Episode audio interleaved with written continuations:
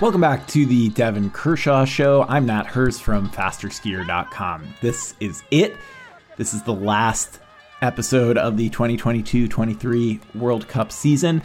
We've got recaps of three days of racing from Lahti, two of them which were pretty exciting, and then we get into a fairly lengthy discussion of the future of cross country skiing in America in relation to some high profile retirements. We'll be back at some indeterminate point, not in the too distant future, after a little bit of a break. And we're grateful for a big season. Looking forward to coming back to you over the summer with some amount of regularity. And that's it. We'll be back after this message. Are you or a skier you know looking to extend your cross country racing career? The Craftsbury Green Racing Project is now accepting applications for the 2023 24 training year from skiers and biathletes who can receive coaching, wax support, and room and board. Whether you're interested in the traditional Green Racing Project residential approach or off campus options, offering those with an existing career a way to be part of the team, the Green Racing Project is eager to talk with you. The Green Racing Project also has summer options for under 23 skiers and biathletes pursuing college degrees while competing at a high level. Learn more about your options and apply today at greenracingproject.com. You got to finish messaging uh, Klæbo and. Uh, I'm actually messaging. I'm actually messaging Alex. Oh, uh, we banter. We banter quite a bit, and um, he has his namesake race. So there's a fun, it's actually a, a really great idea. And Mont Saint Anne, people that haven't skied in the Mont Saint Anne Nordic Trails in, in Quebec, near Quebec City, they're amazing. They, they actually are amazing. And in the spring is the time to go because skiing in Mont Saint Anne in early January probably is like got to be one of the worst experiences known to man because it's minus 30 and cold. I've done it plenty of times. Me too. Me too. It, yeah. It's beautiful, but it's cold as balls. And and if you go there in the spring, it's yeah, I think it's one of the nicest places to go cross country skiing in the world, actually. So, anyways, Alex has been instrumental in well, essentially loaning his name out for a fundraiser Loppet or a big like end of season race um, called the Alex Harvey Classic at the uh, that's happening happening soon. And, last year he took part and beat everyone. He beat Tony Cyr, he beat Olivier, he beat everybody, and he won. And I was just texting him. Uh, we were just been bantering back and forth, and I'm like, Tony was eighth again, so another top ten in the World Cup for Tony yesterday in the 20k Classic.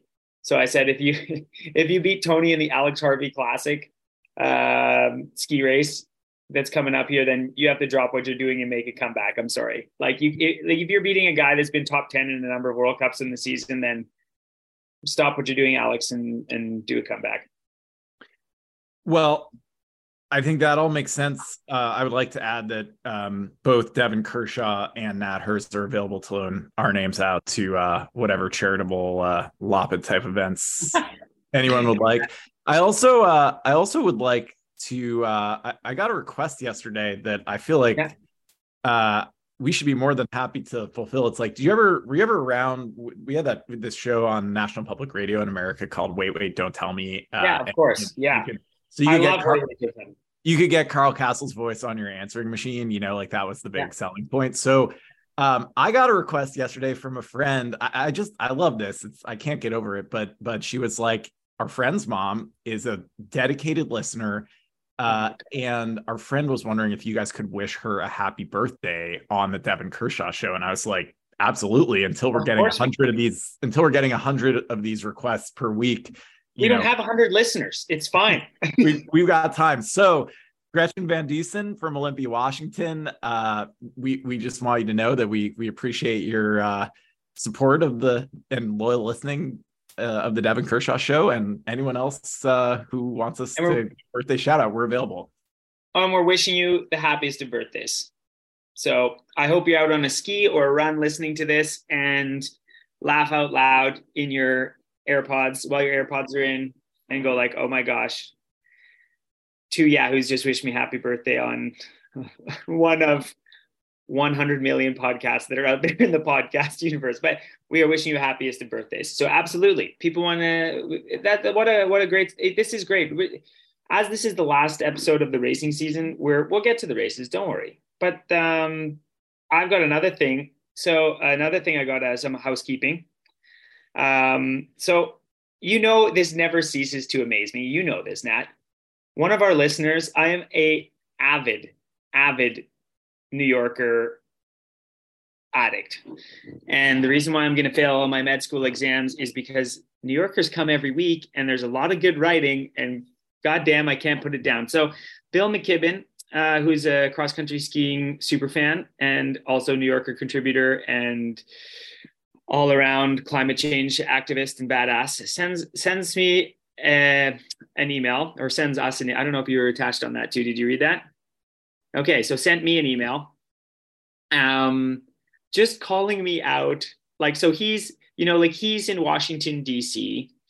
You know, blockade. He's like saying, "I'll just read part of it. I won't read the whole thing." But he's, he's like, he's, he's, he's sending it from from prison after his civil Essentially, essentially, like he he says he's sitting in a rocking chair on the streets of D.C. blockading the Chase Bank, you know, to try and like def, def um, divest from oil uh, oil investments, um, blah, blah, blah. He's going on and on. And then he starts laughing out loud, loudly, and people around him start asking him, like, what's so funny? Like, what's going on?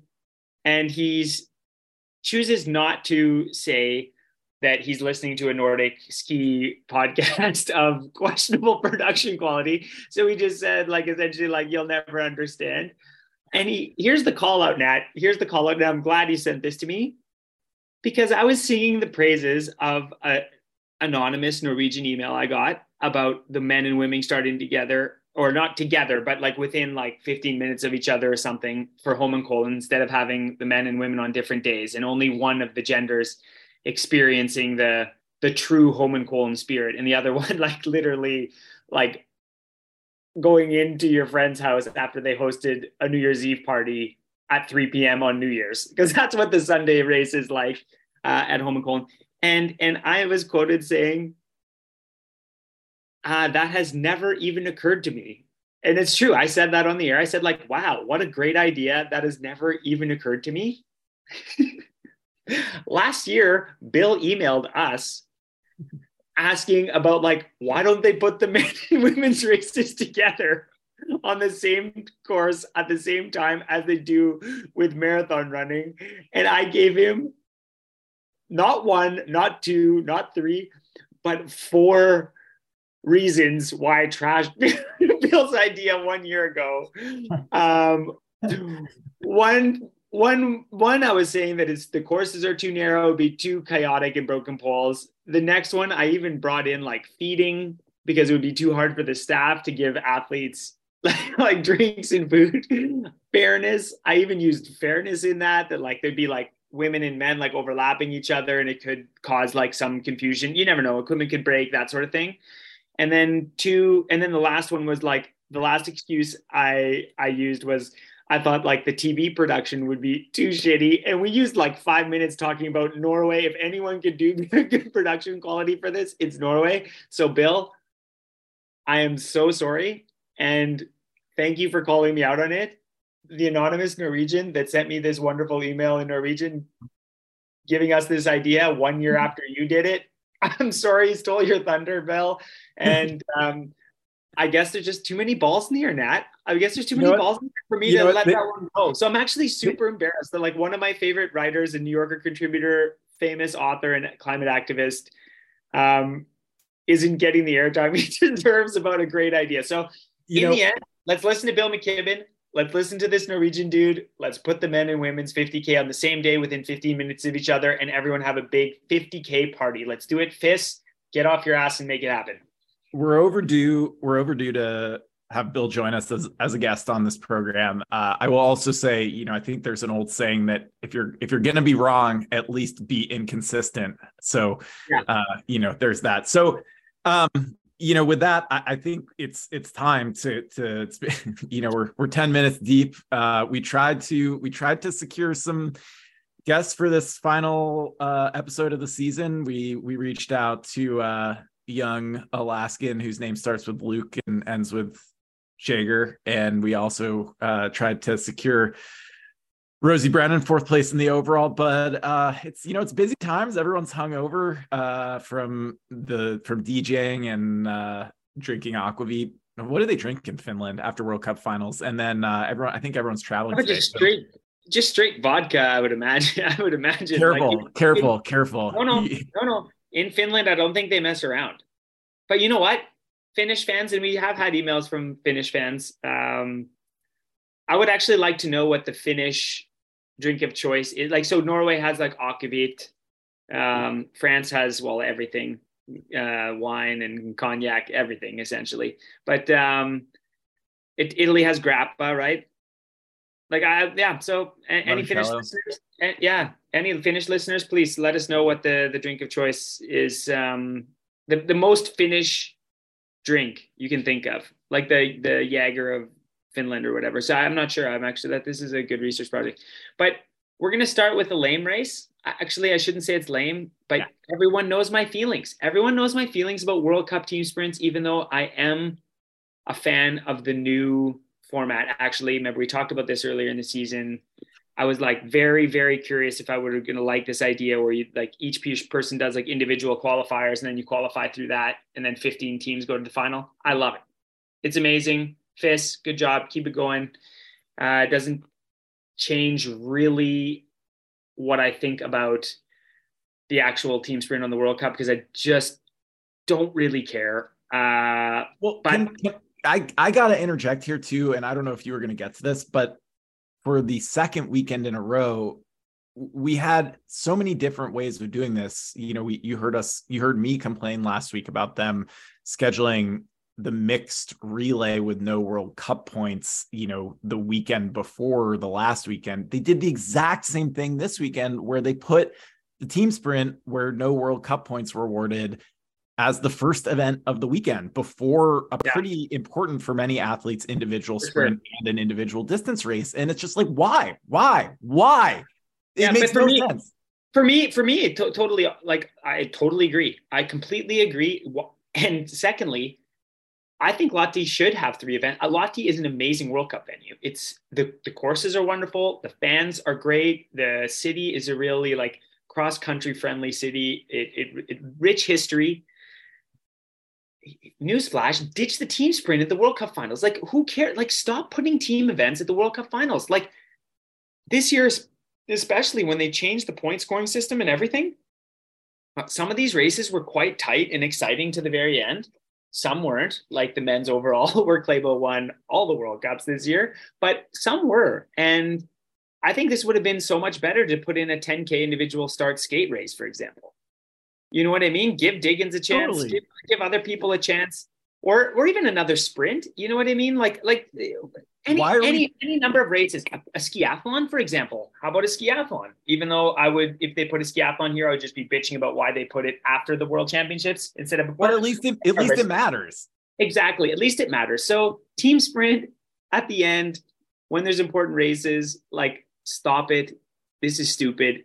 Devon FIS, start looking, start looking at your calendar. What are you doing? Yeah. Like this is the problem. You know what though? Here's the problem I here's the here's the problem, right? If you're gonna have the FIS congresses in like Croatia in late May, early June, like do you think people give a flying shit about all those meetings and workshops they're doing? Like, no, baby, they're in Croatia.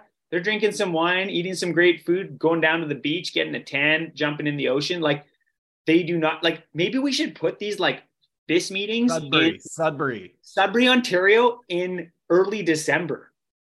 then you you know what? Every single person in those FIS meetings is going to the Holiday Inn conference room because like that's where you're staying, and you're eating you're eating your stale ass donut and like Tim Hortons coffee, and you're like, oh my god, I'm here. I might as well listen to these meetings and like actually take part. Let me read the schedule for the first time ever and weigh in on what I think is best. Because like some of these decisions are outrageous. But we're gonna blast through the sprints because I don't really care. Is that okay? I mean, I'm sorry. Yeah, yeah. I, no, no. I mean, well, that was the thing. It, it's like they we're this is the wound FIS is inflicted on itself. Like they're yeah. all the like the top athletes except like uh except well, Klæbo did it. I mean, like no, Klæbo, Pellegrino, like but anyways, Klæbo and Valnes won. If you thought that they weren't going to win, like I don't know, I guess you couldn't. There's 15 teams. A lot of a lot of things could happen. Mm. Equipment could break, Still. but Valnes is back no. on form. Klæbo's the best skier in the world. He's good. I was actually pretty impressed with De Fabiani and uh, Pellegrino in this one, to be yeah. perfectly honest, because they kept it fairly close. And like De Fabiani, we've talked about him a lot this this year too. And you know, when De Fabiani's at his best, like he's one of the best skiers in the world, especially mass start Classic. That's that's his bread and butter. But in these team sprints, he's starting to have like quite a good history of of delivering. But he's been really inconsistent. I thought they put up a great fight to come in second, honestly. And while it looks close in time, it was not close in the. I mean, the writing was on the wall. This was not. They, they were not coming back to like Klæbo had this thing signed, sealed, and delivered. But regardless, I thought it was a really strong performance by the Italian squad to to round out the podium. And then like Harald Amundsen, I think like Amundsen is is an interesting story. We've we've talked about everyone knows that listens to this how much I respect him and how much I think he's he's really like the future of of Norwegian ski. He's he's not just a star in the making. He was second, five seconds from winning gold in the 15k individual start skate. He's only 24 years old. Like he's he's the real deal. And what he's been doing lately at the end of the season here, especially in classic, like what I saw him do in Drammen, like just flabbergasted me completely. He's known as a skate um, distance skier, really, and he can do some pretty good sprints, especially domestically. In skating, he's he's been quite solid, but some of his uh, late season races across all disciplines has really surprised me. And, and Skar, who's a, a great skate sprinter, um, you know, struggled with illness a bit early in the season, not just illness, a bit like Corona uh, and then had some great races in the Tour de Ski. And it's just a it's a tough needle to thread the Norwegian team to get starts and get chances. And and Skar, Skar and, and Amundsen rounded up the podium. And like really, that's the story. Like Sweden was close in the end to come forth, and it looked like it was it, it was kind of touch and go. But I, honestly, even with that, I don't know what you thought, but like even that like race for third, I felt like was just it was over before I, I, even like in time and like when you're watching you're like oh maybe there'll be some it was no excitement like Norway was going to take that third spot on the podium that's it and I'm just going to stop it there because honestly everything else that happened like who cares honestly I was surprised that that uh, Jouve and Chanavat were so bad in eighth um, but it was like as we talked about a bit before like a lot of those exchanges were kind of like dirty like not dirty but just like tight for space and I, I don't know can we move on from the men's team sprint like I feel like yeah, that's what no, we're done. We're we're done. We're done. And the women's team sprint, uh, a little more exciting, like they tend to be. Um, but really, it was an outclassing by the by the world champions. I mean, Sundling and Ribom just smashed this to smithereens. But in in in your point, like you don't see Tiril Udnes Weng.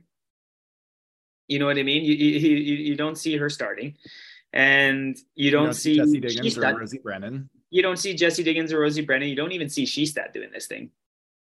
So, like, really, I mean, you know what the yeah. highlight of the day was for me for the for the team sprint, to be perfectly honest, was Gimmler and Rydzek again.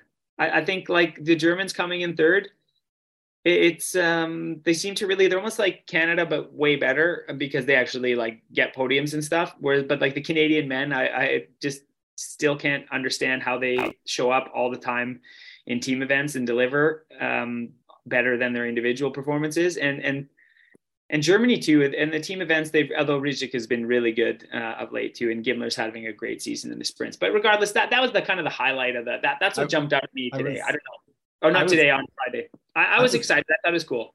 I was I was pulling for uh, Finland actually. Um, Jasmine Joensuu and and yeah. Jasmine Haro, who's like 22 years old, I think junior yeah. world championship or on yeah. the podium, and um, they were uh, Joensuu has had like a really impressive couple weeks since world champion uh, since world championships, and they were they were totally in the mix. Like looked like they were about to be on the podium. I think when what would have been the first podium for them at home. I mean, I think they should still be really, really satisfied with. I think they were fourth. They might have been fifth, but it was they were uh, fourth. Uh, they were fourth, but it was close. I agree that I'm glad you brought that up because uh, Kähärä was, uh, you know, under 23, like a champ at under 23s, and we talked about this a little bit. We didn't go deep into the under 23 and World Junior Championship this year or ever, but um, Finland was pretty amazing at those championships, and there's a lot of exciting athletes in both genders in the pipeline in Finland.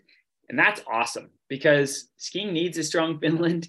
And it is such a culturally important sport in Finland. When you're traveling around Finland, so many of these towns have great cross country ski trails and like a rich, deep history. So to see young, exciting athletes like Anttola or um, uh, Kähärä and stuff like this is just super exciting. So like I'm I'm I'm stoked. I agree. That was okay. Yeah, I just gave all the thunder to Germany getting on the podium, but you're right. Like it would have been so much cooler if the home the home team with a couple of young exciting racers could have climbed up onto the podium. But yeah, fourth is amazing and they're young and they're exciting and I I just think the future is super bright. So I'm glad you brought that up. So let's let's go on to the the individual sprint because there's there's a lot to talk about here and I want to start with the really tight race for the women's sprint globe between Maja Dahlqvist from Sweden and Nadine Fähndrich from Switzerland. And we see in the, I think it's the quarters, uh, Maja Dahlqvist is in position to advance a like nuclear level. Uh, Katharina Hennig from Germany like skis into a place she shouldn't be. Maja Dahlqvist breaks her pole and is about to be eliminated until her teammate, who's ahead of her, Moa Ilar, basically snowplows to almost stop to let Maja Dahlqvist get second place, automatically advancing into the semis and finals and winning a Crystal Globe, which she likely would not have. And so I there's been a lot of discussion about this in the media. I, I want to hear your take about this, Devon. Yeah, well, my take is maybe going to be a little bit of it's going to kind of land flat. Like, of course, Ilar stopped. Like, this is a 100% must stop situation. I mean, eh, you know, I've been texting a lot with Alex. We, we were talking about this, uh, of course. And and what I love about this discussion is this happens every once in a while. Like, it just kind of this is a discussion that's happened many times in cross country skiing, and I don't understand why everyone's so surprised when it just keeps happening in the rare instances that it does. But like, listen, the Swedish women's team is the strongest women's team on earth and most certainly the strongest women's sprint program ever in the history of women's sprinting. They discuss these things before everyone knows how close this competition is between Fähndrich and, and Dahlqvist. Winning the Crystal Globe is a humongous deal, not only for Dahlqvist, but it's also important for the for the team. Uh, like not not just sponsors and stuff like that. It, it goes deeper than that. It's almost like a flex, right? Like we are the best sprint team in the world, and the best sprint team in the world is going to end the season with the Crystal Globe and the gold medal at the championship in the team sprint and the sprint. And guess what?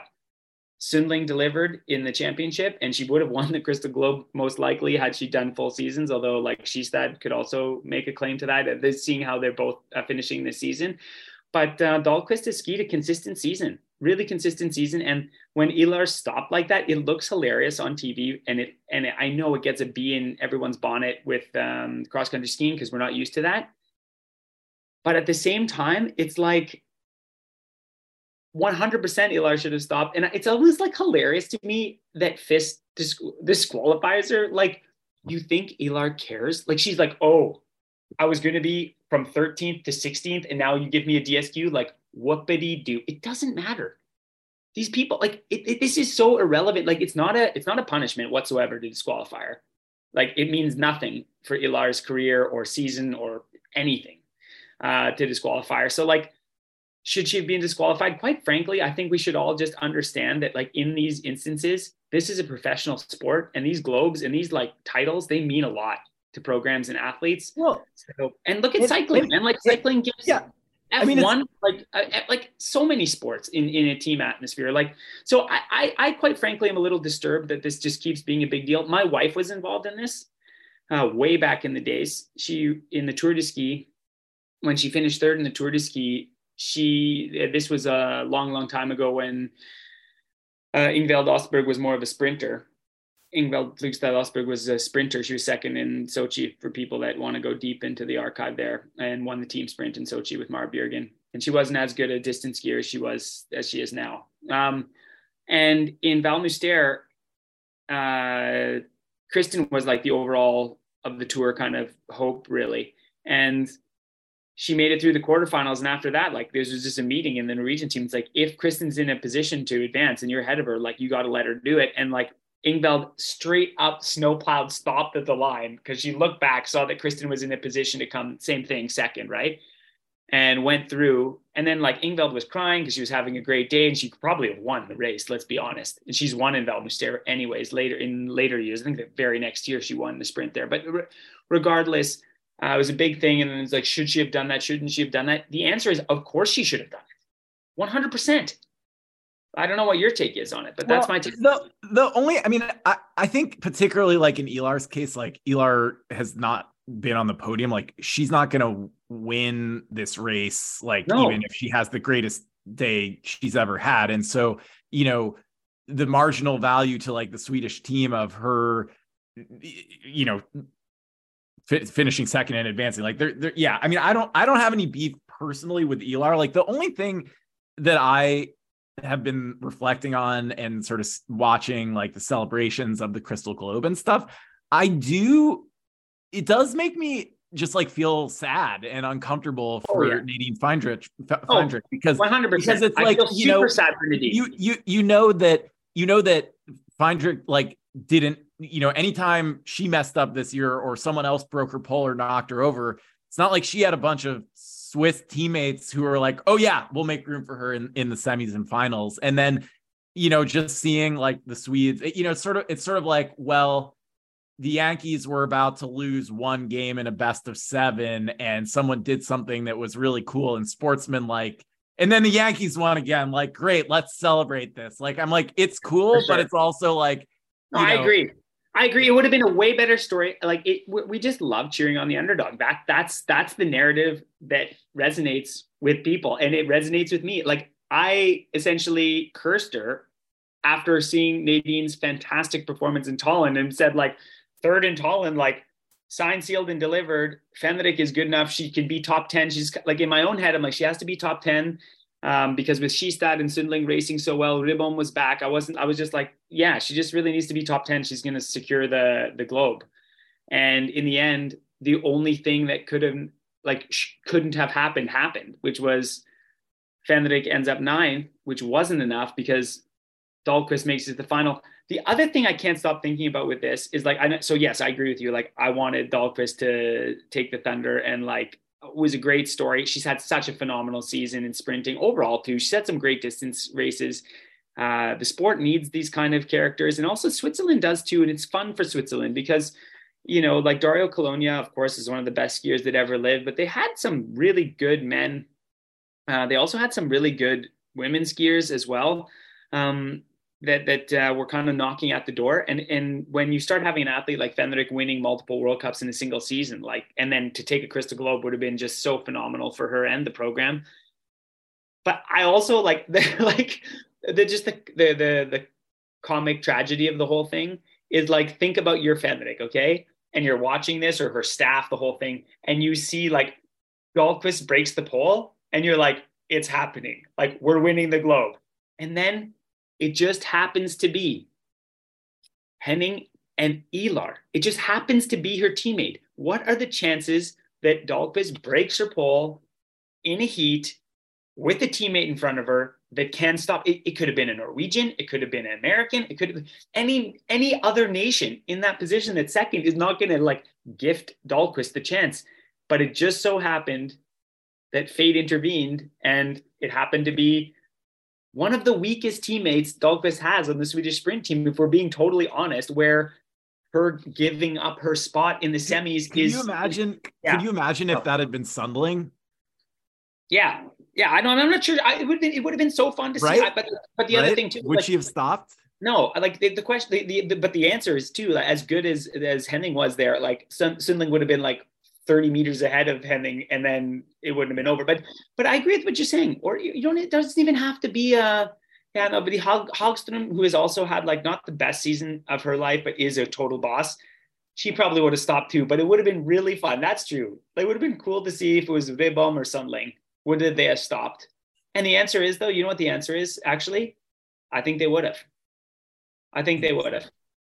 Ah, Sundling, I don't think would have. Because yeah, Sundling is gonna win and like yeah. and Sundling is one of the and the other thing too here's here's a little deeper dive and um is Dahlqvist and, and Frida Karlsson aren't even on the national team. They declined their spot on the national team. This is like a big hoopla. And um, they've kind of been doing their own training. Of course, in the winter, they were traveling with the national team and everything. So that would have been another layer of interest had Sundling been in the position that Ilar was to be like, yeah, we're teammates. Did you even come to a single one of my training camps in the summer and fall? And now you want me to like ruin my chance to take on Skistad? Like, sorry, babe, you're exactly. done. But that would have been a better story. But the reality is uh, how it played out. It was, um, I don't know. I just, yeah. Well, I would have well, done the same thing. If, if Alex was going to win the Crystal Globe, I would have stopped taking my skis off, like done anything. I'd take my race bib off, like do whatever I need to do uh, within within like not impeding others to make Alex cross the line first. And I know he'd do the same for me. Like if I was in that position, and that's and that's uh that's just how that's professional sports. I don't know. Well, let's let's uh let's go to the second big highlight from the the women's sprint, yeah. which was like I got I'm getting on my high horse again, and I'm like Jonna Sundling, I love you. You're like one of the most and and you know her performance yesterday in the distance race. Like we'll get to that, but like Sundling is like one of my favorite, if not my favorite athletes on the World Cup. But like, okay, you tried two or three times in a row to beat Skistad from the front and by skiing away, and it didn't work. And guess what strategy Sundling tries again in Lahti? Yeah, I know. She tries to go from the front. And but the thing is in Lahti, that's just kind of weird, man. No, you're not. You're shaking your head because you're like you're disagreeing with me. But like that no. corner is weird, and that that that long corner at the back. But that said, that said, Sundling should trust that she's strong enough. But the fact of the matter is, Nat, four wins in a row, dude. Like like Skistad has won four sprints in the span of like eleven days. Like she can't stop, won't stop. Like Skistad is the next coming here. Like she is, she's arrived. She's full of confidence and her finishing kick in classic and skating, I mean, what do you do? This is a woman that is completely on fire and not just on fire. In sprinting, it is so important to believe in yourself. And then that swagger, she's got like some American swagger out there. She's got some like Petter Northug swagger a little bit out there, knowing that it's like, I don't care who's going to come to the line with me. I'm going to undress you. And yeah, she didn't undress Sundling. It was another close finish, but uh, Sundling just wasn't strong enough. And she Skistad walks away with her fourth win in a row. Like, what a great story! And and uh, it'll be fun to follow this to follow this story further because she said publicly that she's going to decline her spot on the on the national team because she's still like so pissed about what happened to her on the recruit team, where she felt that the the B team, essentially the Norwegian B team, like ruined her development and set her back multiple years after she won World Juniors in um, in Lahti actually. Uh, so she she felt like yeah she's really upset. So it'll be interesting to follow. But I think the two the two coaches the two new coaches in, in Norway are doing like Shirola and uh, are doing such an amazing job that I think it'd be a I think it'd be kind of silly of her to decline. But regardless, it'll be fun to follow that story. So amazing, also, amazing she said and yeah.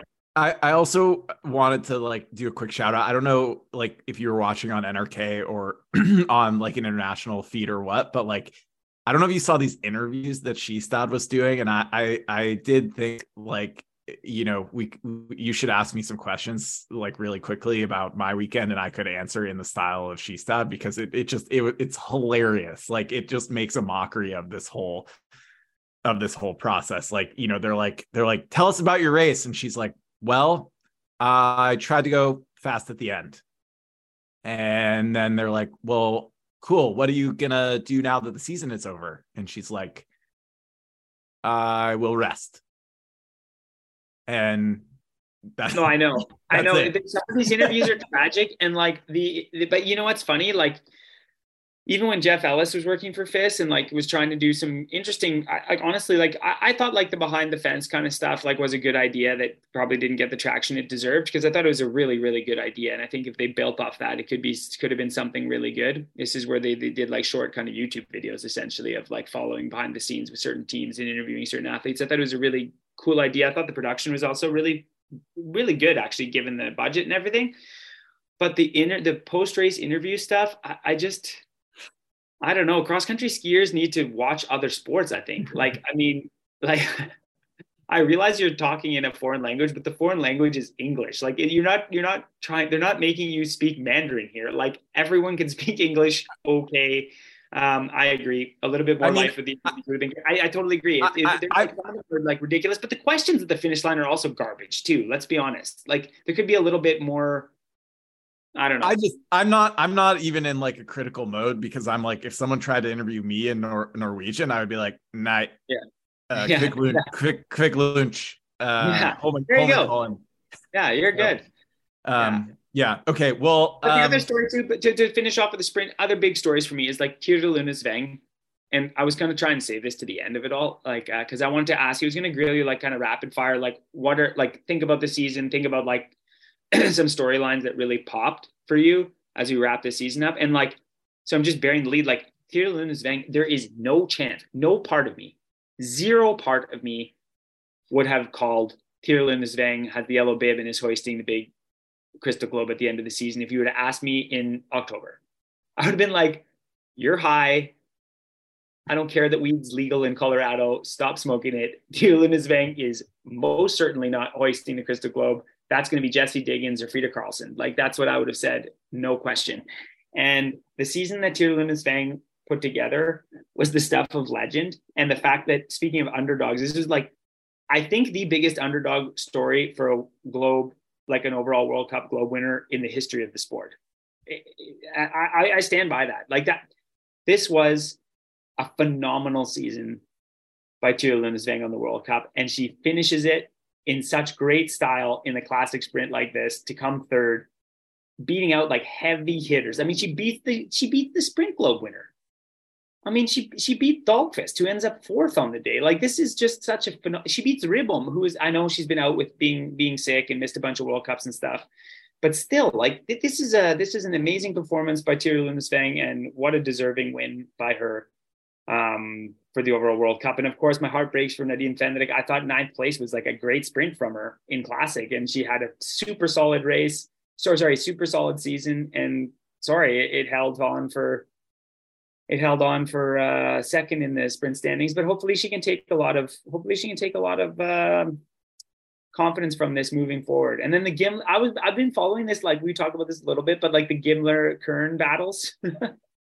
uh, Gimmler just got on top of her a bit, the German um, uh, 30 year old, and she ended up 12th and and Kern ended up 15th, but essentially it's the same. Diggins in 16th, and I don't know, like I, I just don't have a whole lot more to add other than the stories that we talked about, I guess. You want to talk about what happened to Rosie? I don't know. Like it's feel like no, I think I think we got three races to go. Uh and yeah. so let's let's uh let's move on to the uh the men. Yeah, well, and here's the thing, same thing, like like Klæbo can beat you any which way to Sunday. And if he hasn't shown you that in the 16, 17 other World Cups he won prior to this race, then you've been sleeping, you've been falling asleep at the wheel. Um, Klæbo is a outstanding uh, class by himself. He finds seconds and, and speed that no one else can. And it was a master class. But Calle Halfvarsson, man, Calle Halfvarsson, the resurgence, like the comeback, the comeback award for the season. If Tirta Svang is the history of cross country skiing's biggest surprise by winning the Globe. Calle Halfvarsson's comeback season that he's had and finishing it off in a sprint too. He's 34 years old and he was making a lot of good decisions out there in all his heats. And in the final, he made good decisions and ends up second. What a, what a season that he's put together late in his career. I had written him off completely and I had all the evidence I needed to write him off because the last two and a half years have been one big pile of hot garbage. It's like a bunch of diapers in New York City in August on fire in a dumpster. That's what Calle Halfvarsson has been the last few years. And now this season, what a, what a crescendo, what a way to finish it off. Amazing race by him. Valnes too. We talked about it a lot. Like I, I'm just such a big fan of Valnes and uh, I really broke my heart what happened to him at the World Championships when his ski exploded like that, and and he had such a strong finish to the season, getting that last spot on the podium. Ed Even Northug too. Actually, this sounds funny because like people are gonna be like, oh my god, like why are we talking about Northug? Of course he's good, dude. A late bloomer on the national team. The guy was on Team Telemark, a team that I've been involved in. for a number of years, and he he was on the regional squads in Norway, and this has been a long time in the making. And it's an amazing story. He finishes third in the sprint standings, in the sprint globe standings. Klæbo wins, obviously. Chat comes second, which is really cool uh, for France. But like Even Northug finishes third, and like that is a phenomenal result when you think of the people that he beat that have been like stalwarts on the Norwegian sprint team. And Northug, who you think because of his last name, oh yeah, he's been on the sprint team forever. Like, no, he has not. And he put together just a phenomenal season. Harald Amundsen again, fifth place. This is like wonderful stuff. Classic sprint. Like this guy's blowing my mind. Like I don't know how he's doing this in classic. He's in obviously phenomenal shape and, and cool to see Skar get into the final again after um, really, uh, really difficult season for Skar other than the highlights in the Tour Ski. But I thought the men's sprint was fun actually. I, I, I liked watching it.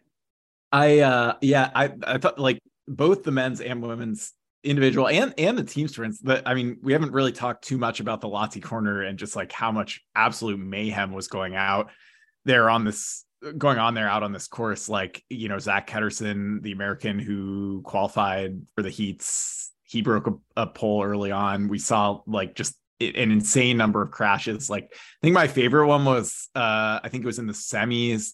You saw Chapuys and Skar both crash on the corner and somehow like they they both literally bounce off the ground almost like it was a trampoline and just like keep going and they're in the pack and Skar somehow manages to to move on in into the finals after he like crashes on the second to last corner of the course. Chapuys it was, incredible. It, totally incredible. And Chapuys, who seemingly takes every opportunity that he possibly can to sit down on the snow, uh, similar position, except he he doesn't advance. I also wanted to go back. Um, so we saw a couple disqualifications. Like there was a lot of skating that was happening. Uh, both uh, Simone Mocellini from Italy and Edvin Anger from Sweden were DQ'd. And like Anger, f- for a guy who is 20, 19, 20, or, sorry, 20, 20 years old, has had a absolutely fantastic season, but has come within a hair's breadth of the podium like countless times this year. I know. And then in the team sprint, in the team sprint, it was just like it looked by all accounts like he was going to finally be on the podium. And of course, he's fourth again. And but you got to imagine like what could be better for the motivation of like a 20 year old to to train his face off over the summer than like six sure. fourth places over the course of the year. So I just I really appreciated that. I mean, tough, t- tough and tight field in Lahti, we like JC Schoonmaker uh, didn't qualify, like Graham Ritchie didn't qualify. Um, Luke yeah, Tony made it qualify. in, which is great though. Ben Benny Benny had like a solid outing. Like I mean, yeah. it's so tight in Lahti, right? Like it's just like they could have gone any which way for Benny. Um, but I thought it was a, another solid end of the season. I know we're used to seeing him in the semis or hopefully even in finals and stuff. But like, listen, it's been a long season for these guys, and I thought he finished it off well. And, and great to see Tony um, Antoine Cyr back in the heats. Of course, like that's uh, that's always good. I think it is interesting though. Like, I don't quite understand. Well, I'm not their coaches, and I don't know what they need to work on. But like guys like JC or or Big Rich, like Graham Ritchie, like if you guys are leaning sprint, you, have to you have to go home, have fun, take a month off, go backcountry skiing or do whatever you're gonna do. But like think long and hard about like this qualification piece because these guys have both shown that they're really, really talented and amazingly good. But like this inconsistency in the qualification, like you you got to nip this in the butt. Both those guys are young and this is their time to figure it out. And they're strong enough and they have the capacity enough to do it consistently. And when they're at their best especially jc's raced into semis like multiple times like you are most certainly good enough. And it, it has to be like an outlier that you don't qualify. And i hope both those guys specifically can can figure this out because like missing these qualifications in races like this, yeah, like we're nice and we're saying like, oh, it's tight. They're just a little bit on the wrong side of this. Like it happens too often, and this is professional, a uh, professional sport. And if these guys were like a hope and a prayer every once in a while to qualify, we could sing their praises. Like, wow, you're kind of like skiing outside of yourself to make it into the heats. Then that's one thing. But both the guys mentioned are amazing talents, hardworking, and good enough them and their coaches and themselves have to figure this out. This shouldn't be that hard to do. And I hope next year that the conversion rate's better because it should be. Well, that um, maybe move on to what was like a pretty great set of uh, distance races. I thought. Um, oh yeah. Uh, like maybe we just stick with the stick with the men for a second and talk about the the mass start race that uh like yeah i don't know. You want to start?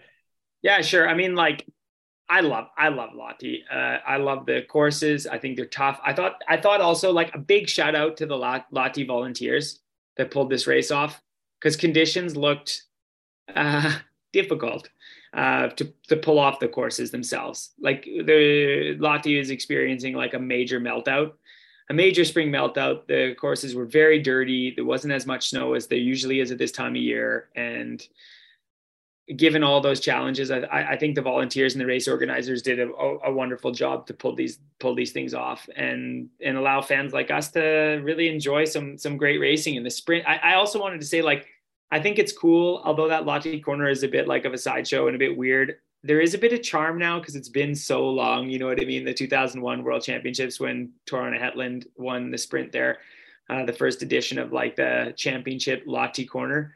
I much prefer the sprint course though, honestly than like some of the other other iterations where they were like going out and doing like flat lollipops and like just like we've tried I've raced in Lahti so many times so we've, we've done all these iterations and they kind of landed on like you know what the course we had in 2001 is the course we're going to kind of roll with and and I kind of like it honestly so I so shout out to that and in the distance race you know people tried every which way well first of all it was a comfort cruise for a while as men's mass starts often are and if you sat through the whole 20K, it was only 44 minutes. So they were moving pretty fast and there's a lot of beautiful skiing. But if you thought that people were going to break away on this one of the last race of the year, you, were both sadly mistaken. I hope not too disappointed because, yeah, this was pretty obvious it was going to end up like this. But I, I, I just can't believe that Klæbo can get the, the amount of distance he does in such a short amount of time. Like, he ends up winning by just over five seconds. But the way he does it is like you blink and he's got seven seconds on people. Well, like and, 15, and then he spends like the yeah, last hundred yeah. meters of the race, like you know, yeah. waving and unbuckling exactly. his pole straps. Yeah, yeah, exactly. So it was a masterclass by Klæbo to finish a record tying season for most World Cup wins in a single season. Um, if there was one more race, he would have broken the record, no question. But Pål Golberg, I thought it was cool to see Paul back on the podium. What a season! Like number one and number two in the overall World Cup, finish off the season in style. Um, so wonderful performances there. And then like our boy, our boy Poromaa in third, another podium for the young Swede. And like Kalle is old; he's 34. But like Poromaa needs Edvin Anger, super talent, sprint focus though Poromaa needs some people around him, some young Swedes around him to like, I hope that like a high tide lifts all boats kind of thing. And that Poromaa can inspire a lot of young Swede distance skiers to start building the new generation of Swedish powerhouses because Poromaa's there. And I hope he doesn't have to do it alone for the next five years kind of thing, because that would be tragic. And so beautiful performance by him. I was cheering so hard for Mikael Gunnulfsen, who I've trained with, raced with. I'm a good friends with him. Um, and he has been given so little opportunities. He actually broke his tibia and fibula like in a cross country ski accident. He's, he's like the Rosie Brennan of Norwegian. He's the Rosie Brennan of yeah, exactly. Yeah, but exactly. But the Rosie Brennan of Norwegian men's cross country skiing means you get like a chance here and there and like barely get chances on the World Cup. His worst finish on the World Cup is 11th, you know, which was last weekend. Um, so it was really cool. But and oh, my heart broke that he was so close to the podium, and he has such a great sprint as well. Um, I really thought he was going to be able to gun down Poromaa and get that third place, but but great race by him and and fun to see. And then after that, it's just a sea of Norwegian flags, of course. But Except... Tony's here, Tony, buddy. I yeah. like Tony. Tony uh, delivers a, a, like a, just another phenomenal performance in Mass Start Classic Racing, and it has been a, such a fantastic season for Antoine Cyr. And to finish it off with another top 10 after the World Championships didn't go his way after getting sick in his preparation phase. I mean, they went his way in the team sprint in the the relay, but they didn't go his way in the individual races whatsoever. And uh, wonderful season. It's going to be super fun to cheer on Tony in, into the future. Even beat the hometown hero Iivo Niskanen, uh, who had a really tough season with with illness. So it'll be fun to see him back in action. And then of course a little shout out to Olivier Léveillé. He's he's twentieth, which was um, you know his best outing on the World Cup this season. He had a in the opposite of Tony, who Tony had a, just a phenomenal season and really like took a big step up uh, in his level. Olivier took a step down in his level this whole season, and it just didn't go the way he wanted to. But he's a humongous talent. With uh, you don't medal at World Juniors and uh, not be a, a, huge talent. So the future is bright for Olivier, and it was really cool to see him finish his season on a high note too, with uh, with the season's best all. I I wanted to also you know uh, give and, and maybe we get there, but give a shout out to Ben Ogden who you know finished 18th in this race, and I I was just shocked. I mean, he's been wearing that green bib all year, but to see how much he won that green bib by like 200 points over Poromaa, and I just I feel like you know Poromaa's been on the podium multiple uh multiple times this season and just is like everyone sees Poromaa as this wonderkind next big thing. And meanwhile, Ben Ogden's out there, you know, blue collar, gritting his teeth day after day. I mean, the dude goes home.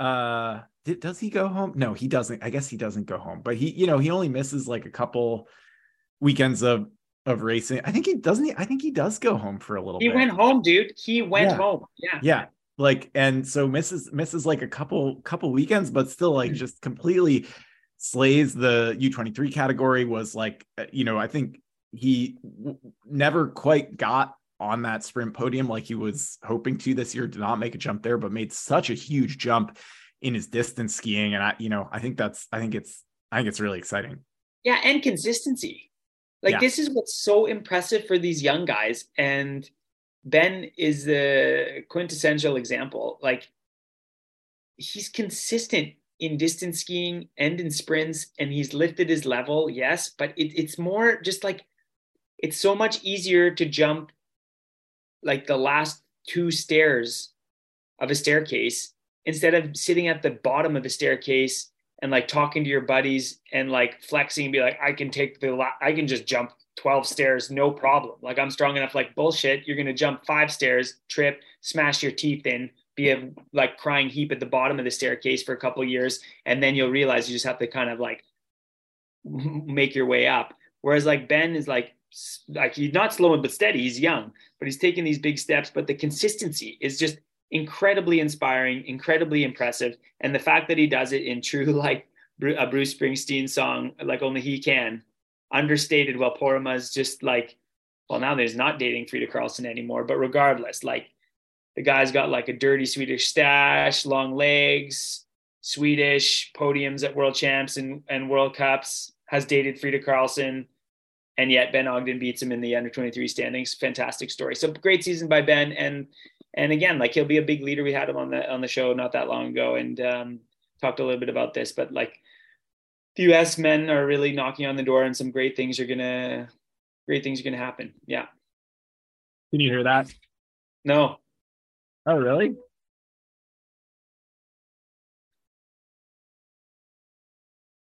I was just playing some Springsteen, but yeah, great. Born in the USA, but that was a great, great race. Great race to finish. The uh, great race to finish finish it off. I thought it was awesome. And then the women.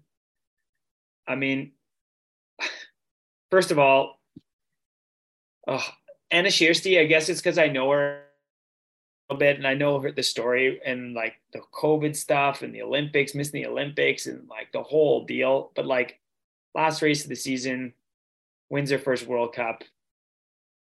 I mean, the highs are high, baby, and the lows are low. Like she leaves the Tour de Ski in great position with another positive COVID test so many questions about what she'll be able to do with the rest of the season, the World Championships, the the rest of the World Cup season, and then like finishes it off in style. Not only that, finishes it off in style by beating Jonna Sundling with, I might add, two things: the filthiest skis maybe I've ever seen. Like Anna Kjersti's skis were ridiculous. They have been ridiculous in the past, and the Norwegian waxing team is insanely good. But like it's not often you see a pair of skis that much better than the field like Anna Kjersti but you know what? You got to have good body to make those good skis work and well deserved. And then some controversy with Anna Kjersti, of course, as you said, as you stated in the sprint and stuff, with people getting DQ'd for skating. And uh, Teodor Peterson, um, an ex-Swedish sprinter and Olympic medalist, um, you know, he's a works for Swedish television and has been an expert for the last couple seasons. And he was quite, I wouldn't say upset, but he was quite sure that like Anna Kjersti should have been disqualified coming into the Lahti corner, he felt that he she she was skating using both her legs, and like not to play the devil's advocate, but this is this is like the problem with cross country skiing too is like the rules. Like I mean, they're so diffuse. Like like I I, I don't know. Like was she skating? There's no tracks there. Like she's trying to hold her balance at the end of the race. Like my honest opinion in looking at it, I've watched it a couple times. It's like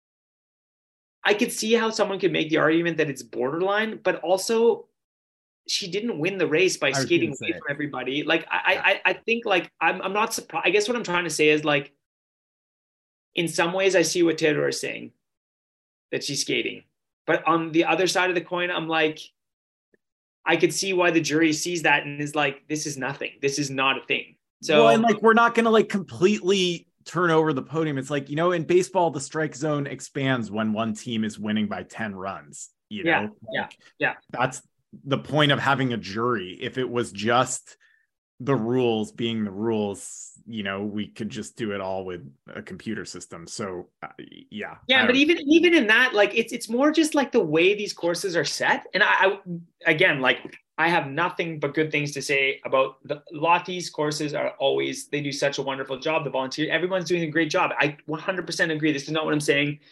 I'm not saying that the way Lahti set the course was wrong because I would have set the course 100% like Lahti. But the, the, fact of the matter is, it's a mass start. There's a lot of bodies. You're coming into a hill with a hairpin corner. There's no tracks. You scrub the tracks. Like I just don't see this as a big deal. I don't know. I, I don't know. I, yeah. Uh, yeah. So amazing race uh, wonderful win. Sundling in second, like great finish again in distance skiing, like you said. Cool to see Hennig in third too. Hey, like what a great classic skier. What a great way to finish the season. And then like Ebba Andersson, who has just had a phenomenal season that has been like she's been rocked by illness too. Like there's been a lot of illness, been a lot of respiratory illness on the World Cup this season, and um, Ebba Andersson got caught up in that as well. And that was too bad to see. Finishes in fourth, which was, I mean, it's all right there. It was just a finishing sprint. But Kerttu Niskanen secures the distance globe for Finland. And you saw how much it meant to her, too. And I, of course it does, because this is a humongous achievement. And now her brother has won the distance globe, and she's won the distance globe now, too. Uh, it, what a great season by Kerttu Niskanen. And a little bit like Calle Halfvarsson although I can't really say that she was so good in Beijing. She almost did the upset of the century by beating almost beating Therese Johaug in the 10K Classic. So she she has been good when she's been good, but again with consistency, what Kerttu did this whole season, hats off, so good for the sport, so fun to see her deliver uh, from start to finish.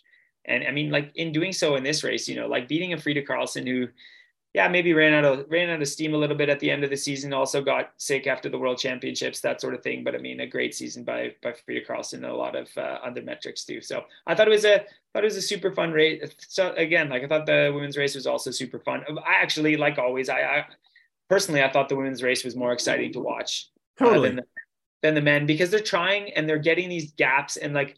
But the cool thing about this this race for me for the women was like they were getting these gaps, that sort of thing but they, they, were like select groups. I felt like I was watching a classics uh, bike race. You know what I mean? Where you get these like group of six that get a breakaway, but then the next group behind is like big names in that group chasing down. You know, you've got like Heidi Weng like fighting it out in that in that chase group. Pärmäkoski, you know, Ingvild's in there too with Eli. It's just like it was a there was a lot of fun storylines. There was a lot of fun races to watch, and uh, yeah. Was I surprised to see Jessie in 22nd in classic at the end of the season? Absolutely not. Hard conditions. Like, I mean, no, that, but uh, great season by Jessie, and not just great season. That's just such an understatement. She's the world champion in individual race. Like, it's not just a great season. It's, yeah, by by a lot of metrics the best season of her entire career. Because winning when everyone else wants to win is yeah it's only one day but man it's not just one day. It, it's the day everybody wants to to deliver on. And and the people she had to beat to to get that medal you know like an like an on form Ebba Andersson Frida Karlsson in good shape. Like these are like the whole Norwegian women's team which has been standout this whole season. Like it was phenomenal season by Jessie Diggins and and and Rosie, as we said, who also had a tough day uh, in the in the 20k. Yeah, I mean, I felt like we we kind of saw the American team peter out a little bit at, at the end of the season. Um, just like and and I'm totally sympathetic to that. Like it's they the focus I think for the Americans on the championships. I mean, everyone has it, but I think in America, like you can't overstate that. And um you know it just felt like there was a, a little bit of like zest missing um in these last couple weeks. And then I, I really i wanted to talk just a little bit. And you know i think maybe we get into this during the off season during the 10 episodes we have planned that'll be boiled down into one. But um I, you know, Haley Swirbul announced her retirement yeah. after uh, after the the distance race in, in Lahti, and you know, we saw Hunter Hunter Wonders also announce his retirement after uh, after racing in Holmenkollen, and I just like I I think it's so interesting seeing what's happening with some of these American skiers. Like we, it's it's it's Wonders and Swirbul this year. Last year we saw Catherine Ogden, or maybe that was the year before, but also Hannah Halverson, who had been to the Olympics and was like 22 had been through this in, incredible recovery after this this car crash. And like those four athletes like the loss of talent and potential to the US you know team and and kind of pool there it's like it's it, I I would imagine that folks that are looking to the future of, of US skiing like 5 years from now 2026 and 2030 are privately a little devastated by this. And I you know I don't I think these athletes need to do what's best for them. And I'm not going to like quibble with the decisions at all, but I, I think it should be a real warning sign to this these like systems and the US ski team and clubs in, in the US that like if we're losing athletes like this, athletes that have like stood on podiums at, at world junior championships, what do we need to be what do we need to do to make this sport work for them um you know and like that's a tough question because i feel like in the past it's almost been you know certainly like some of the coaches that i grew up like working with it's like athletes needed to figure out ways to work within the system and i think now it's like if if we want to keep athletes like these there's got to be I don't know. I mean, I think it also connects back to like COVID and just kind of some of the min- misery that athletes in Europe were experiencing over the past few years not being able to socialize and have very much fun and feel like they were getting a lot out of the sport aside from the sport itself. But uh i don't know. I mean i think it'd be an interesting topic for a conversation during the off season. But it, you know i'm i'm just i'm just like kind of looking at this and being like man this is I, I totally get it. And i'd probably be doing the same thing if i were any of, in any of their shoes but it's also what are we going to talk about? Yeah. On the no, podcast. I, No, but I, I I was also really like both those uh, names you just said this year. Like I was I was shocked. Like Haley Swirbul is 24 years old. You know, Hunter Wonders too. Like these are huge talents. That like and and now this is going to be like a bit of tough love actually. But like I'm sorry, you did not achieve your potential. Both those athletes. Both those athletes are quit are like quitting the sport, leaving the sport um, having not achieved their potential. And that's fine. Like you can make any decisions you want in life. And I have no idea what's going on in, in their life to make these decisions, of course. And like, uh, uh you know, they're to have amazing lives and stuff like that. But it's just, it's, it's like you said, for from a program's perspective, it's like you did a lot of the work. You know what I mean? Like you did a lot of the development work was done. And now, before you get paid for all that hard work, you're done. And that's, that's, yeah, I agree with you. I totally agree with you. And I think financial models are tough. This has always been a struggle in, in North America, um, in the US, maybe even more so than Canada, actually. Um, but it's, it's a tough financial model to work through. It's also societal pressure. Like I, I feel like this is always this is something that cross country skiing has been up against for a long time. It's like it's hard to make enough money. It's hard to have a life, but it's also like the social pressure from behind. Like when are you going to get a job? Are you going to uh, like some of these athletes have have degrees and stuff already, or some have started? Like, are you going to finish your education?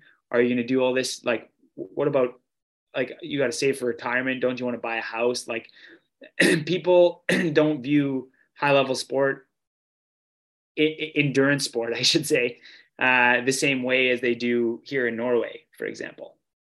We're like in Norway, it's like, yeah, yeah, go to school at the same time, work part time if you want, but like, dude, you have a dream and you want to be the best in the world, like, yeah, go for it. And you have like, there's like a real support from like all all angles where people are like, yeah, this is awesome, like, do it, this is great. Whereas like in North America and and especially it's like so uh, are you done playing here like when are you gonna like you know settle down and like you know, buy an SUV and what, what, where do you leave your dog if you're out traveling in Europe and stuff?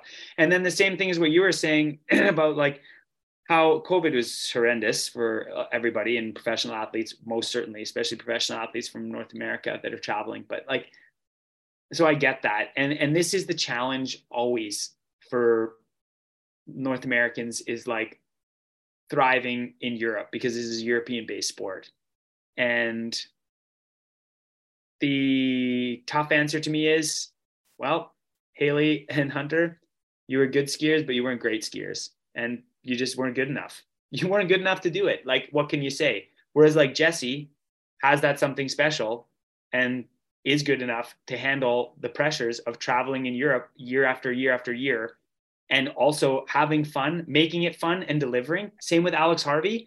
Same like same with a lot of athletes, and it's like I'm not saying you're not good enough as a like you didn't have enough talent. That's not what I'm saying. But you just you couldn't handle the demands of what the sport truly is, and not everyone can, and that's fine. And and I I'm gonna butt in there sweet.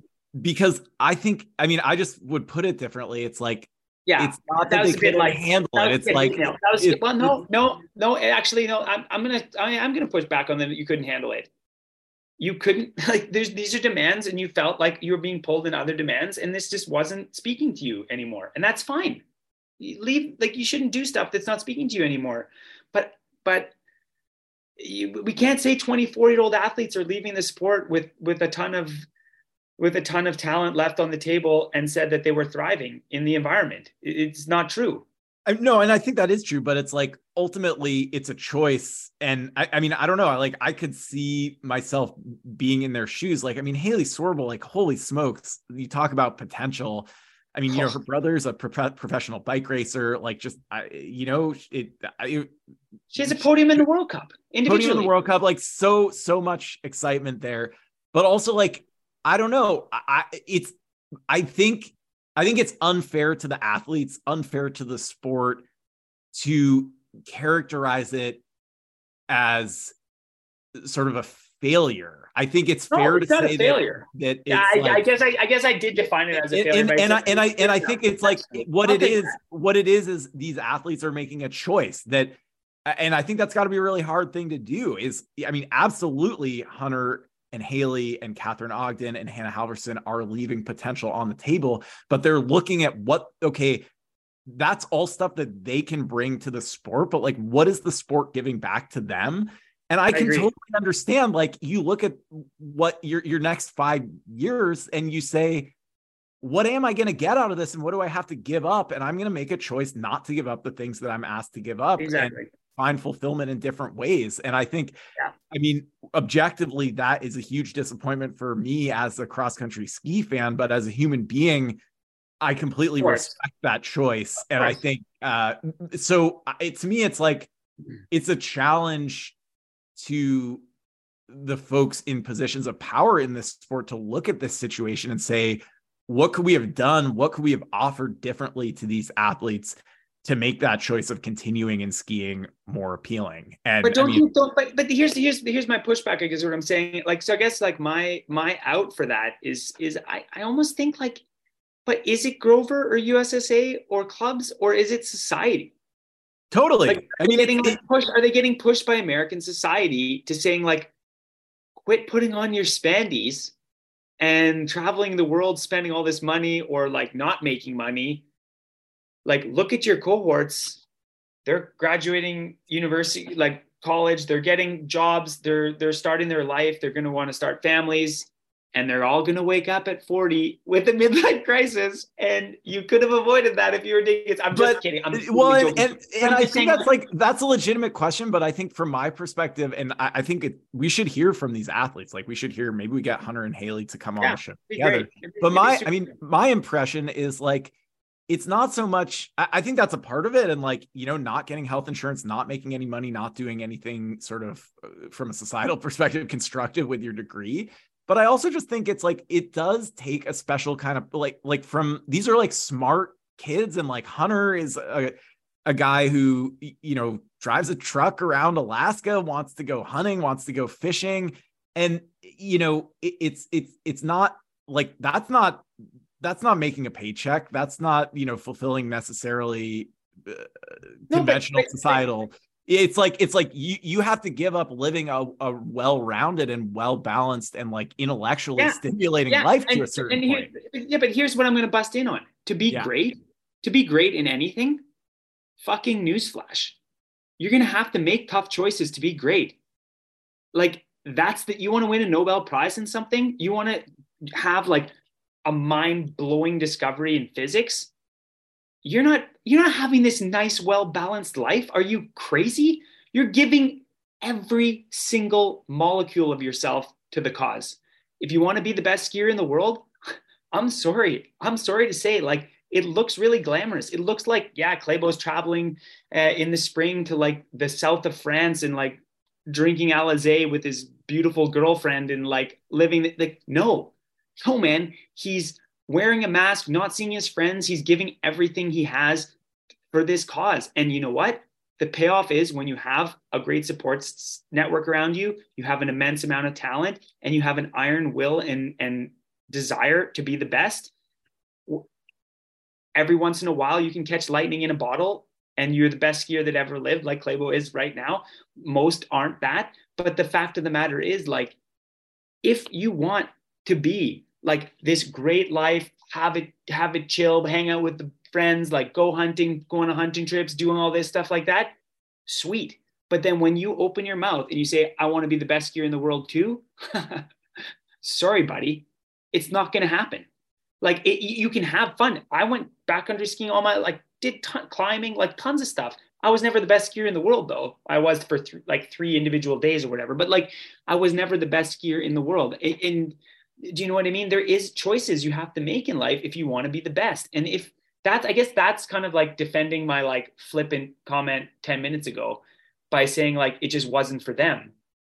And it, it, to be the best, like, like jessie I know she like sprays all over social media about like missing your family and like that sort of stuff, but it's true. And it takes a special person to be like, I'm married to a man that I just married that I'm completely in love with and I am not with him. Like, not only am I not with him, my whole brain and mind is like, I'm in this. I am in this to win this. And it takes a special person. I was never even one tenth of the athlete and, mentally that Jessie was. I and, I mean, and I want to be totally honest about this because, like, I think this is why this conversation is interesting. It's like, I don't want to be that person and i don't know if i like uh, you know those are not even i'm not even sure those are the people that like i most want to be around like as my friends in life you know? And it's like i'm i'm coming from the perspective of like you know i definitely was never anything i couldn't even like you know i barely made the travel team my senior year at bowdoin college which you know if anyone knows anything about east coast skiing like that was not an accomplishment. But then like you know coming from my professional life it's like I've had some opportunities to like the like quote unquote advance in my career and it's like every time I've said no because I don't want my job to be like my career and being the very best like I just want to be pretty good and also like live a well balanced life and enjoy totally. that and and like from my perspective my values are are that. And so i think i'm like sympathetic to people that are saying i don't want this like oh, monomaniacal oh, for sure. Me too. focus. like 100% like i like don't get me wrong. Like i have a 100% understanding. But the, i guess one other thing on this like just to take the vein a little further is like don't for a second think that Jessie's not having the best time doing this. Like Alex Harvey, I mean, Alex Harvey won the 50K at the World Championships in 2017. He's one of my best friends in the world. He's the best Canadian cross country skier that ever lived by like quite a large factor. Yes, even against Beckie Scott or Chandra Crawford or his dad or whatever. And the fact of the matter is, man, he loved it. He loved it with everything. Same with that physicist stuck in that neutrino lab, just loves it. That particle accelerator is like there's nothing better. Like I go to the medical school, like just five minutes from here, and like some immunologist is researching like natural killer cells, like whoopity, like this is like, what are you doing with your life? And the sparkle in his eye, like he can't look you in the eye because his head is in the clouds. But like when he starts talking about like the like what natural killer cells can do, it's like it's like the big bang is happening in front of he is so pumped about it. You know what i mean? Like there's so much matter that's getting sucked into the room and just ready to explode because it's everything to him. And like so these people that are winning or, or not just winning because there's different ways to win right? Like there's petter northug you know yes you talked with them with with your new york times piece and yeah, he was living like a monk, but he also won in Falun, having not lived like a monk for a number of years as well. So, like, I'm not saying all road that you have to take one road to Rome to win. You don't. But that said, when you're faced with these conversations at 24 or 22 or whatever, and you're like, okay, I, I feel like I got what I wanted out of the sport. I'm saying, great, that's awesome. Have a great life, have that balanced life that you were hoping for. But I'm also saying, like, yeah, maybe it was the community that didn't support you enough, or maybe it was like society that was giving too much pressure. But at the end of the day, like sports a meritocracy and the cream does rise to the top, really. I'm sorry to say. Like, and maybe it just wasn't for you. Maybe it just wasn't in the wasn't written that you were gonna be a true great in the sport. You'll be you were pretty good. And you know what? most people don't get to be pretty good in anything so you you achieve like so much but like if we're going to start stacking against the best, I think it leaves something to be desired. I, I, really do. And I think these are super fascinating conversations to have. It would be great to have like a perspective with like Grover, you know what I mean? Like get uh, Chris Grover on who runs the US ski team and, and just talk to him a little bit about that. I, and, and of course, Haley or, or Hunter, I'd love to have a discussion with that. I think the, the Catherine Ogden thing, like we talked with Ben, a little bit before, and then she's been so wonderful with um, the articles she's written about her journey. That that makes a lot of sense. Like if you feeling like this is affecting your like mental health, and more importantly, like you're feeling like a lot of pressure and it's just the the fun that fun that I told you about like Alex Harvey like waking up every day and just like can't believe how excited that kid is every day. He's waking up in like some shitty hotel and like we're going to eat some crap breakfast and he's just like yeah buddy like I'm living my best life. And I, I I didn't have that you know what I mean? So I get it. You like if you if you're not having that and you're 21 22 and you have a Dartmouth degree like I I totally get it. But but um, it, it just makes for interesting discussions when people with so much potential from the outside leave. But of course, everyone has to live their life, and everyone has to like, you know, the the, the adage I live by, like you, we all got to sleep in the beds we make. You know what I mean? When you leave the sport uh, in your early twenties, you will you will those are the decisions you make, and you will live with those decisions for the rest of your life, and make the life you want to live. And if it, if this ski life isn't the life you want to live, god damn like don't do it you know? But it's just i like the the metaphysical or like the more like philosoph- philosophizing of like why why are people with such talent feeling like this isn't for them? And and yeah my like uh, just to recap like my gut would be that it's a societal thing but but uh, in north america because it's just a different culture man. It's just a different culture in north america than it is in in europe I'm I'm sure the pickled herring at the hotel in Oberstdorf, which you know I sampled on my one journey to the Tour de Ski, that can't help things. Um, yeah. So. Well, then um, we, we, we gotta wrap this up because this is epic, and we didn't even get to like you know what we're not going to do it for a couple weeks probably, but like I would like to come together and maybe we'll get like some friends on the podcast, Alex and like someone else, like kind of like a roundtable because I really would like like kind of like everyone to think about like the top five moments for the World Cup for them we could all like or like top three moments in the World Cup and then just have a little discussion. Because like there getting back onto the ski topic as we wrap this up it's like there is just some hilarious things that happened like ridiculous. Um, and there's some amazing performances that would be really fun to reminisce with and talk about. So people that are listening uh, to the podcast uh, drop something. So the our producers are gonna have to have a hell of a job taking that out but um uh, even our listeners, if uh, you still feel the the stoke, um, you know, send us an email. What were your top highlights for the season? Uh, what what surprised you, or, or, what what do you want to rant about? That's, that's always good. We lost one listener because we were too negative with men's skiing, but good riddance for him. We didn't need him anyway. Uh, but that that's fine too. Um, no, so but anyway, just like highlights of the World Cup season. Uh, I've got a lot that I'd like to talk about. We're not going to do it now because we went on that other tangent, which I thought was really fun. So totally, yeah. Well, we'll. uh I think we'll we'll come up with a plan. You know, I know I feel like we disappointed folks a little bit, or or maybe not uh last summer with the like. Fairly... Oh, we got some hate mail. We got some hate mail about it. We disappointed folks. People were pissed. Like that, yeah. that's. But but we'll you know we're we're we're just we're taking baby steps toward being increasingly legit. Like you know we were J twos last year, now we're J ones, and you know we might get to like full U23 status or something next year. So, um, but it's we'll been quit. then we'll quit and go fishing, baby. just totally, totally. It's uh, it's been quite a ride this season. Uh, I feel like you know we've really had some ups and some downs. Um, you know, my skis were good the whole time. I want to thank the techs. I do want to thank the producer Dave Emmert, uh, who's oh. been you know really improving the quality yes. of things around here, and uh, Matt Vogen, the the publisher of FasterSkier, who you know keeps the keeps the wheels on this uh, on this bus, and uh, yeah, I think that that should wrap it up. But we'll we'll be back. Uh, I think in less time than it took us to get back last year. How about that? For sure. And maybe we we make a goal of like like I said, having a quick one in not so so long, but it's going to be a couple weeks at least. It'll be at least two weeks uh, or more. Um, of like just like but just like highlights of the World Cup season it, because it was uh, there was yeah there's some great stories. We can go from there. And then of yeah. course like we, we had some great suggestions from guests. Uh, people that you'd like us to talk with and that sort of stuff. We're, we're always open for the emails about um, suggestions and, and maybe the conversations that you'd like to see happen. And Bill, we're going to finish where we started. I'm so sorry. I still laugh. I, am so sorry that you you suggested the men and women racing the 50k at the same day, and I uh, yeah, uh, I, I too am laughing. So I just wanted to finish where we started with that. Cool. Well, we'll be back. Uh, we'll be back soon. Uh, thanks Thank you, Nat. Thanks for sticking with us. We'll be back.